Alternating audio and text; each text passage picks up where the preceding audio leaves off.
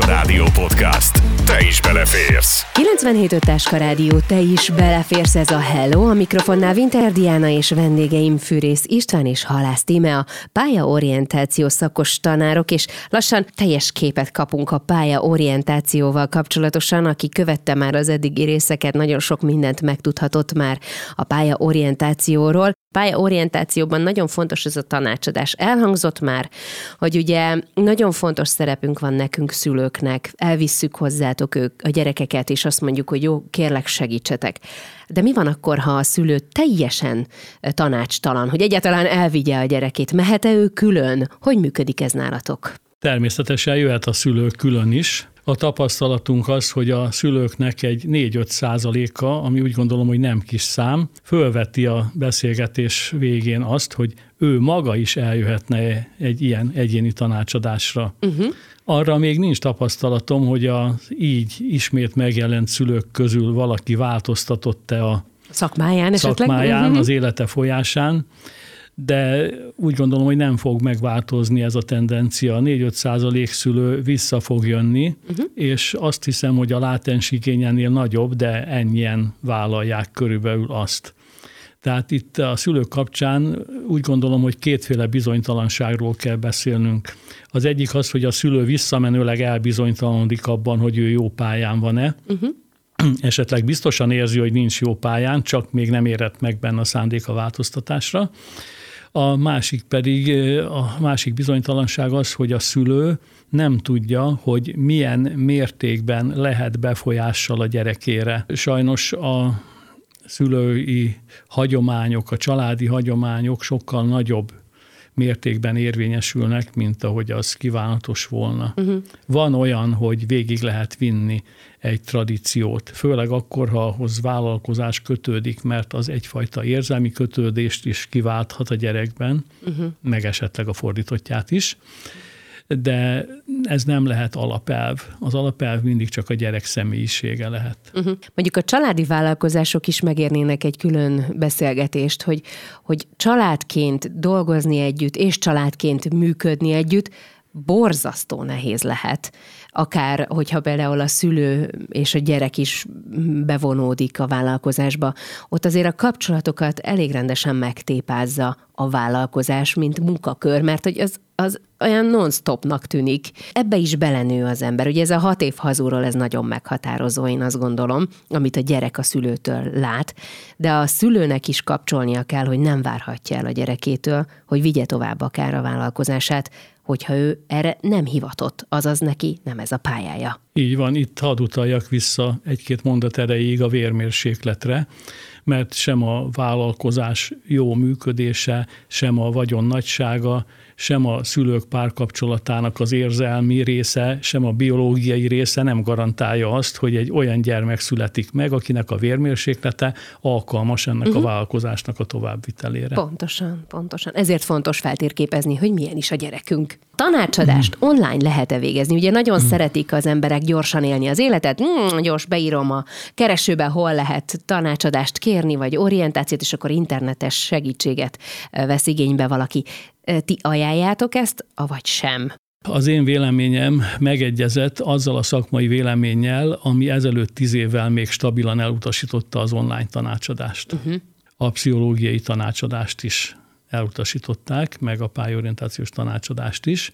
Aztán szépen kezdett megváltozni a világ. Egyrészt a technológiai diktatúra miatt, mert technológiai diktatúra van, hiszen a telefonjainkat is kénytelenek vagyunk lecserélni, mert a régin már nem tudunk holnaptól beszélgetni. Tehát a, erős a technológiai hatás. Másrészt pedig, ha valaki nagyon mereven ragaszkodik ahhoz, hogy semmilyen online elem nem kerülhet be a tanácsadásba, akkor kizárja magát a társadalomból is, nem csak a szakmából. Tehát valamiféle ellépés a régi merev véleménytől az szükséges csak meg kell húzni a piros vonalat. A piros vonal az ott van, hogy tanácsot nem adhatunk. Magánvélemény, tanácsot semmi módon nem adhatunk online, mert nincs meg a szükséges visszajelzés, nincs meg a párbeszéd lehetősége.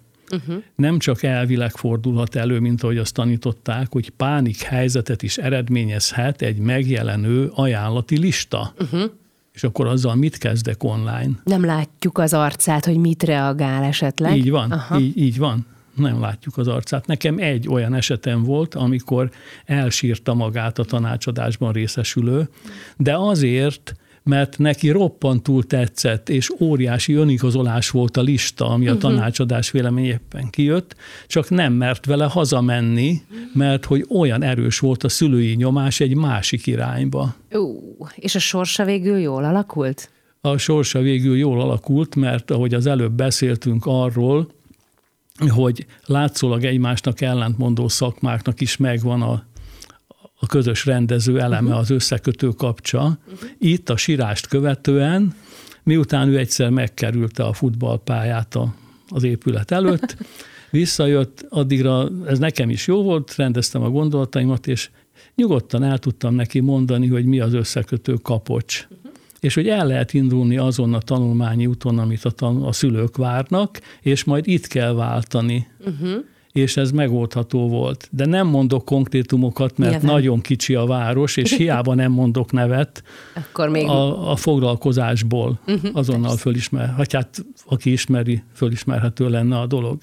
Tehát én azt mondom, hogy a tájékozódás, az érzékenyítés, ha az nem megy át toborzásba, uh-huh.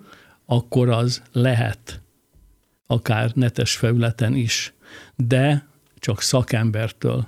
Meg kell keresni azt a határt, hogy, hogy mi az, amire nagyon jól használható az internet, és csak is úgy, hogy megtanítjuk annak, aki használja, hogy melyik azok a helyek, oldalak, ahonnan érdemes tájékozódni.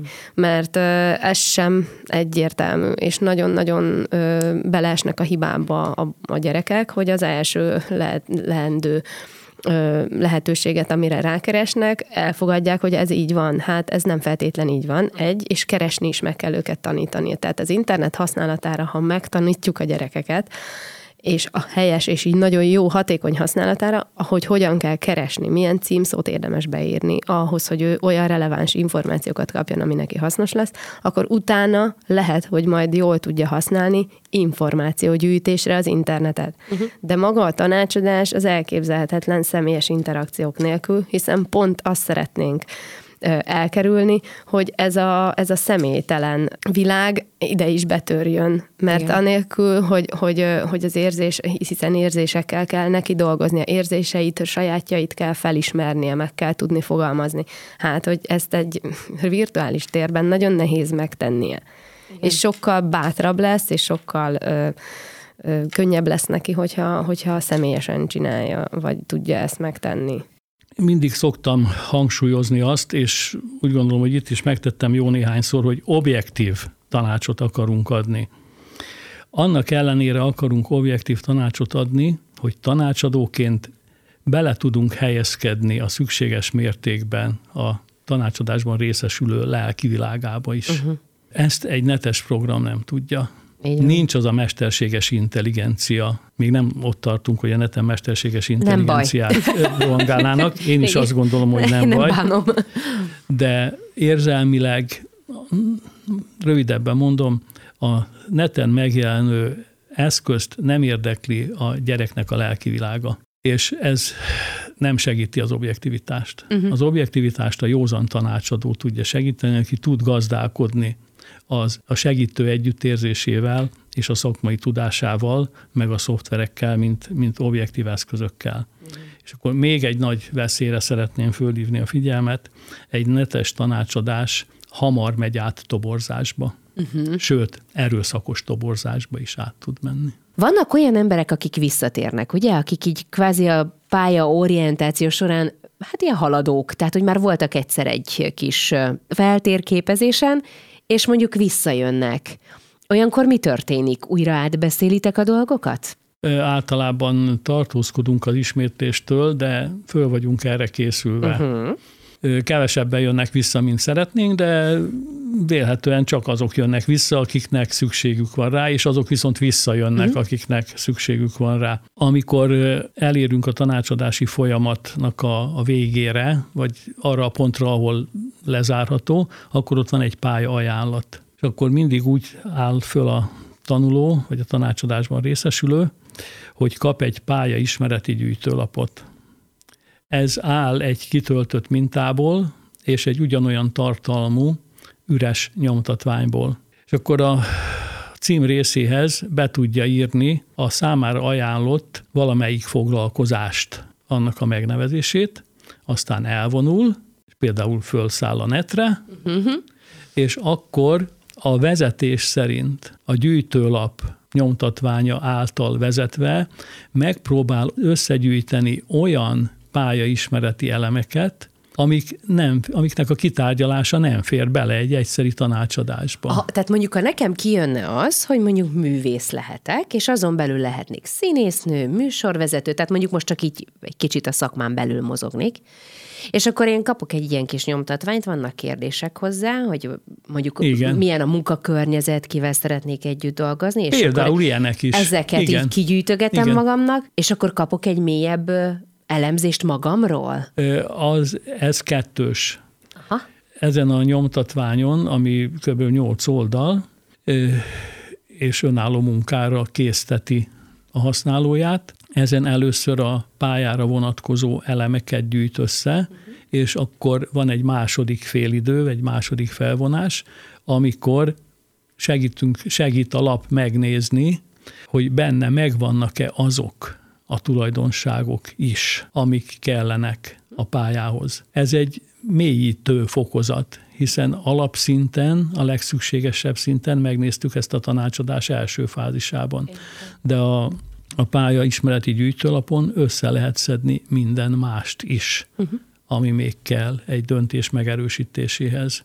És ugye a, a pedagógiáról sokan még néhányan szakmabeliek is azt hiszik, hogy a pedagógia csúcsa az az ismeret közlés, az ismeret átadás. A pedagógia csúcsa, hát ezt mi tudjuk, a megerősítés. Igen. És erre a megerősítésre a pályatanácsadásban is szükség van. Uh-huh, uh-huh. És ezért szoktuk tréfásan használni azt a szót, hogy akkor most haladó módon álljunk hozzá. Ugye ez a nyelvtanulásból kölcsönvet kifejezés. Hogy de egyébként igaz, mert ugye most akkor van egy képem, mondjuk egy nagy globális kijön, hogy kommunikáció. Tehát, hogy abban, abban kell. A kommunikáción belül kijön pár szakma, és akkor azt mondom, hogy ezeket megnézem. Tehát le kell szűrnöm, hogy melyik irányba menjek, mert lehetek színésznő, de mondjuk most csak egy nagyon egyszerű példa, le tudom vetközni önmagam? Akár ruha nélkül ki tudok állni egy színpadra? Igen, 800 igen. szem elé? Igen. Elég hangosan mondani azt, hogy lenni vagy nem lenni? És ha, ha nem megy, akkor azt elvetem. Igen. Vagy azt mondom, hogy most még nem megy. Lehet, hogy öt év múlva leszek olyan karakán, és ki tudok állni egy színpadra. De akkor öt év múlva is tanulhatok még színészetet. Persze, természetes. Tehát, hogy ezek tényleg olyan dolgok, amik, amiknek az a lényege, hogy, hogy foglalkozunk azzal, hogy mik szeretnénk lenni. És ugye ez egy melós dolog. Ugyanúgy, ahogy mondjuk egy testépítőnek azért, hogy olyan legyen a teste, nagyon sokat kell dolgoznia de tudatosan kell ezt csinálni. És itt jön be megint egy picit visszakanyarodok a szülőhöz, hogy egy kicsit tudatosítani is kell a gyerekben, hogy azért kellene, el kellene döntened, hogy melyik legyen az irány, ugye? Így van, így van, és akkor most megint kimondatlanul visszajutottunk oda, hogy a pályorientáció egy folyamat. Pontosan, ami nagyon fontos, hogy, hogy ne hagyjunk kilépéseket. Így van, így van. És tudjuk, hogy még mindig van egy következő lépés a vissza, hogy elindulok, elkezdem ugye a főiskola egyetem, vagy bármit, és utána? Megerősítem, ugye ez, ez a haladó fokozat, és utána jön a pálya szocializáció, uh-huh. mert az a pálya kiteljesedése. Tehát friss diplomásként rárontok a munkahelyemre, hogy itt vagyok. Igen. És megpróbálok behelye, be, megtalálni a saját helyemet Igen. a munkakörömön belül is, és akkor azt mondom, hogy jó, nekem ez jó, és jól érzem magam, és boldog vagyok, és elégedett, akkor, akkor jó volt a pályaorientációs folyamatom. Igen, főleg akkor, ha közben még, a közben, amiket itt elsoroltál, tudod, hogy még nincs pálya érettségem. Mert azt még csak most fogom megszerezni. Mert azt csak most fogod megszerezni. És tíz év múlva is azt mondom, hogy jó, akkor jó. Igen, így van. És amikor megkezded a mondjuk úgy, hogy a gyakornoki éveket, uh-huh. tehát a, a beilleszkedést, uh-huh akkor tudnod kell azt, hogy van egy feladat, először el kell döntened azt, hogy a pálya formál téged, vagy te formálod a pályát. Hú. Na most a pályát nem tudod megformálni, Hát az sokkal kötött. erősebb, mint te, nagyságrendekkel erősebb, Igen. de a munkakörödet, uh-huh. a szűk munkakörödet esetleg a személyedhez tudod igazítani, el tudod érni a rendezőnél színészként azt, Mhm. hogy neked ilyen típusú szerepeket adjon, ennyi saját alkotó tevékenységet engedélyezzél. Tehát uh-huh. rá tudod kényszeríteni a, a rendezőre azt, hogy alkotótársnak tekintsen, és ne végrehajtónak tekintsen. Aha, aha. Vérmérsékleti kérdés. Ugye Igen. már beszéltünk a vérmérsékletről. És ez már a pályaszocializációnak a, a terepe. Uh-huh. De a pályaszocializációnak a szakirodalom szerint két klasszikus területe van, még hiánya a tudománynak, hogy ezen a területen, a pályaszocializációban a leíró tudomány a meghatározó, és az irányadó tudományos rész még nem annyira járt út. De ez egy társadalmi fejlődési dolog, nincs itt semmiféle bűn. Tehát a két szint, ide szeretnék visszatérni, amin leszokták írni elemző módon ezt az életszakaszt, az a habitus elmélet, a másik pedig a szerepelmélet. Most itt egy véletlen egy beesés van, a szerepelmélet az áll- állatorvosra is igaz, Igen. nem, nem csak a színészre. A habitus elmélet az, amikor hagyod magad formálni a szakma által. Uh-huh. Tehát fölveszed a habitust, mint egyenruhát. Aha. Ugye a habitus szó egyenruha értelemben már csak a szerzetes rendeknél ö, divat, de Mixát Kálmán még ugye az ügyvéd hőseire is alkalmazta ezt, hogy hát megjött a városba, és nem tudja, hogy már készül számára a habitus, ami uh-huh. ugye azt jelentette, hogy ebben a városban ügyvédként vagy jegyzőként csak így lehet viselkedni. Uh-huh. Uh-huh. Ez a, ugye a Mixáti példa. A másik szintje ennek a az erősebb emberek szintje, akik azt mondják, hogy igen, tudomásul veszem, hogy a szakma nagyságrendekkel erősebb, mint én, de ezen a szakmán belül én tudok munkaszerepet választani. És nekem ez a szerep kell, és ehhez a szerephez ragaszkodom. Ha ki tudom alakítani, jó, ha gyengének bizonyulok, akkor váltok, vagy, uh-huh. Vagy visszamegyek egy tanácsadóhoz. Ez nagyon tetszik. Most végig gondoltam, épp most milyen szerepemben vagyok. Szerkesztő és műsorvezető. Igen, igen. Melyek a legfontosabb dolgok még, amiket érdemes megfontolni, hogyha pályaorientációra indulunk el, vagy egyáltalán, amikor azt érezzük, hogy ja Istenem, merre induljak el? Melyik a legfontosabb dolgok?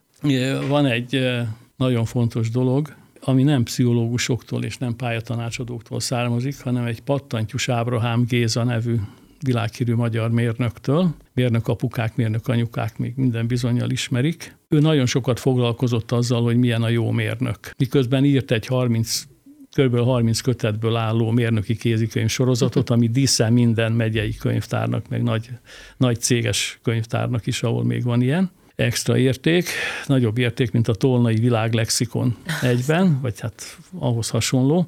Szóval ő mondja azt, hogy a sikeres mérnökkel kapcsolatban három alapvető feltétel van, és ő meghatározta ennek az arányait. Az erkölcsi alkalmasságnak adott 50 ot az általános műveltségnek 25-öt, és a maradék 25 ot a szaktudásnak. Hm. Minden pálya orientációs tanácsadásnak ez a mondás a vége, és minden pálya szocializációs folyamatnak, ami után pályasikert akarunk remélni, elérni. Ez a torta diagram az alapja. Torta fele az erkölcsi alkalmasság.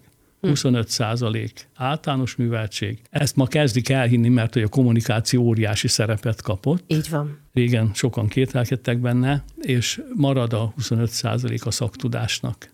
És kezdik belátni sokan, hogy elég a 25 százalék a szaktudásnak, mert akármilyen nagy foglalkoztató, de ez igaz lehet a vállalkozásra is, de most maradjunk a foglalkoztatotti viszonynál, csak akkor tud hatékony lenni, hogyha úgy leszűkíti a szakmai gondolkodás területeit, hogy az a hatékonyságot célozza. Uh. És aki fejlesztő, az fejlesztő, aki gyártómérnök, az gyártómérnök, aki lakatos, az lakatos. És az, azon a területen aztán a csillagos égig is fejleszthetik ők, uh-huh. őt, de nem érdekük az, hogy száz szakterületen legyen valaki. Az ezermesterekre otthon van szükség, és, és nem a munkáján. Tehát ezt így kezdik elfogadni. És ami nagyon érdekes, van egy Fehérváron dolgozó pszichológus, akinek most inkább nem mondanám a nevét, bár ugye ez csak dicséret lenne, de tartózkodjunk a reklámtól, meg ne kezeljük le ezzel a többieket, akik ugyanolyan értékes munkát végeznek, akinek az a kutatási területe, hogy a várható élettartam is ettől a harmonikus aránytól függ. Azt a. Tehát, hogyha meg tudom tartani ezt a hármas egységet ilyen arányban, akkor hosszabb Aktívan életig. meg tudom tartani, igen, uh-huh, igen. Ő a az erkölcsi alkalmasság szó helyett egy másik kifejezést használ, de azonos értékű. Ez a, most írtam, nem is jut eszembe konkrétan ez az összetett szóból álló kifejezés. Tehát a, a harmónia, a, a világgal való együttműködés, hiszen az erkölcsi szabályok is a társadalmi, Igen. az erkölcsi is a társadalmi együttműködésnek a szabályrendszere. Egyébként ezen így elgondolkodtam, hogy valóban igaz, mert hogyha nem vagyok jó helyen, vagy valamiért nem érzem jól magam, és nem tudok, nem tudok egyrészt önmagam lenni, és magamat meg kell erőszakolnom, és az már nem olyan, megjátszok valamit, vagy esetleg túl durva vagyok valakivel, Igen. nem is érdemli meg, de hogy ez így nem működik, akkor borul az egység. És hiába vagyok jó a szakmában, nem leszek sikeres, és nem leszek boldog ott azon a területen. Így van. Uh-huh. Értem. Átlátható már így. De szóval ez egy nagyon sok összetevős dolog, és pontosan ezért érthető, hogy mondjuk egy pályaorientációs feltérképezés három-négy órát vesz igénybe. Hiszen ahhoz, hogy alaposan ö, letisztázzuk, hogy nekem mi passzol, hozzám mi passzol, ahhoz időt kell szánni rá nem tudok erkölcsi teljesítményt nyújtani, vagy mondjuk úgy, hogy társadalmi teljesítményt nyújtani olyan területen, ami nem az enyém, Pontosan. csak hazai pályán. Még így visszakapcsolnék, hogy, hogy ugye azt szokták még mondani, hogy a polihisztorok ideje lejárt, és hát ez egy kicsit kötődik ide, hogy akkora tudásanyag lenne szükséges ahhoz, hogy mondjuk ezt a 25%-ot túllépjük, hogy az már befogadhatatlan, tehát azért ez az ókorban még lehet, hogy működött, de most már ez nem. És valóban így van, hogy, hogy ezek a belső tulajdonságok nagyon nagyon meghatározzák, hogy ki mire lesz alkalmas. És ha belegondolok a tanítás szempontjából, az oktatás szempontjából, azért mi magyarok nagyon-nagyon sok mindent megtanulunk az életünk során. Sokkal bővebb az ismeretünk, mint bármelyik másik országban élő embernek, ezt azért így kimondhatjuk. És tényleg ugye mindenki nagyon tud okoskodni, ez is jellemző ránk magyarokra, de tudnunk kell, hogy mondjuk azt a bizonyos lexikális tudást, azt egyszer majd tudjuk alkalmazni mondjuk, vagy csak időközönként nagyon jól jön, hogy van. De ha valaki abban az irányban akár lesz egy fodrász, akár lesz egy ügyvéd, a sajátjában, a saját terepén teljes és százszázalékos, akkor jó helyen van, és neki nem kell tudnia azt, hogy mondjuk a bókusnak milyen színű a szörzete, mondjuk az alsó rétegen. Tehát, hogy mert ez egy külön szakma. Mint ahogy én szülőként érezhetem azt, hogy fontos a pályaorientáció, de én nem tudok segíteni a gyerekemnek százszázalékosan, hiszen ez egy külön szakma, ezért fordulok hozzátok. Úgyhogy én ezt minden egyes szülőnek tudom tanácsolni, hogy tegye ezt meg. Ez egyáltalán nem baj. Igazából én, én az én összefoglalásomban az szerepelne még, hogy nem kell attól megrémülni, hogyha mm, valaki egy adott irányba elindul, és mégis azt érzi, hogy, ez, ez, hogy most ez annyira nem jó, hiszen folyamatosan alakulunk, változunk. Pontosan, ahogy a szakma is hat ránk, vagy az, az iskola, vagy minden egyes ember, akivel interakcióba kerülünk, és ez mind változásokat hoz létre. Tehát, hogyha ha nem sikerült megtalálnunk azt a mélységet, amiben már tényleg az a valódi énünk megvan, és azt a, szakmá, azt a szakmát elkezdeni tanulni, akkor még mindig ö, folyamatos visszacsatolással, soha nem késő ezt újra újra felülvizsgálni, és mindig érdemes visszatérni valamelyik momentumhoz, hogy, hogy ennél a pontnál akkor én, és a tanácsadásnak ezért fontos a folyamatossága, és lehet, hogy, hogy két évente, de lehet, hogy, hogy öt évente, és mindig van olyan élethelyzet, amikor, amikor jól jöhet egy külső segítség Úgyhogy akár elég egy gyerekszülés, és akkor azt mondom, hogy gyerekszülés után nem megszűnt a munkahelyem, nem, nem azért, mert nem akarnak visszavenni, hanem nincs az a cég. Uh-huh. És akkor uh-huh. most húristen, merre induljak. Tehát annyi élethelyzet van, ami, amikor jól jöhet a, egy, egy olyan segítség, amikor, amikor tényleg kívülről is egy picit megtámogatják azt a helyzetet. Úgy gondolom, hogy mindenről beszéltünk, sőt a fontos dolgokat többször is érintettük, de a jövő szakmáiról nem beszéltünk. Na mesélj, kíváncsi vagyok. Én csak a jövő szakmáihoz való viszonyról szeretnék hm. beszélni, mert gyakran elhangzik az, hogy pályaválasztásra kényszerítjük a gyerekeinket, miközben a ma létező szakmáknak a 10-20-30-50 százaléka 5 év múlva nem fog létezni. Tehát ilyen, ilyen szlogenek uh-huh. röpködnek. Igen, igen. Nem alaptalanul, uh-huh. de egy dolgot tudnunk kell. Az ember az ember marad, az ember-pálya viszony pedig mindig természeti törvények által lesz meghatározva, és bármennyire is új szakmák alakulnak ki, azok a mai szakmákból nőnek ki, és azoknak a gyökere, gyökere megmarad. Fölírtam itt magamnak hirtelen, hogy felhőmérnök. Ugye ez nem meteorológus, ezt tudjuk, hanem a, a felhő, mint informatikai fogalom jelenik uh-huh. meg benne. A felhőmérnök az informatikus, és lehet, hogy felhőmérnöki munkaköre lesz, uh-huh. de ő ettől még ennek csak akkor tud megfelelni, ha az informatikus szakma illett a személyiségéhez. Uh-huh és lehet, hogy lesznek digitális népművészek. Ez nem az én találmányom, ezt a neten olvastam. Digitális, digitális népművész. népművész. Kik? A digitális előadók, vagy mi? Nem, nem, nem. Aki hobbi manuális tevékenységet végez, csak nem ah. tűvel meg cérnával, hanem digitális eszközökkel. De nem egyetemi műveltségi alapon, uh-huh. hanem a hagyományos uh-huh. népi műveltségi alapon. Azt a így, így értette a szerző. Uh-huh. Szóval a pályák alakulnak, és mi is alakulunk hozzájuk, illetve hát nekünk meg kell találnunk azt a pályát, ami hozzánk illik, és azon belül nyilván a, a változásokat tudjuk majd követni, hiszen Így az van. nem lesz számunkra idegen. Így van, ennél fontosabbat nem tudok mondani. Köszönöm szépen, és remélem, hogy hamarosan találkozunk. Mi is. Köszönjük szépen.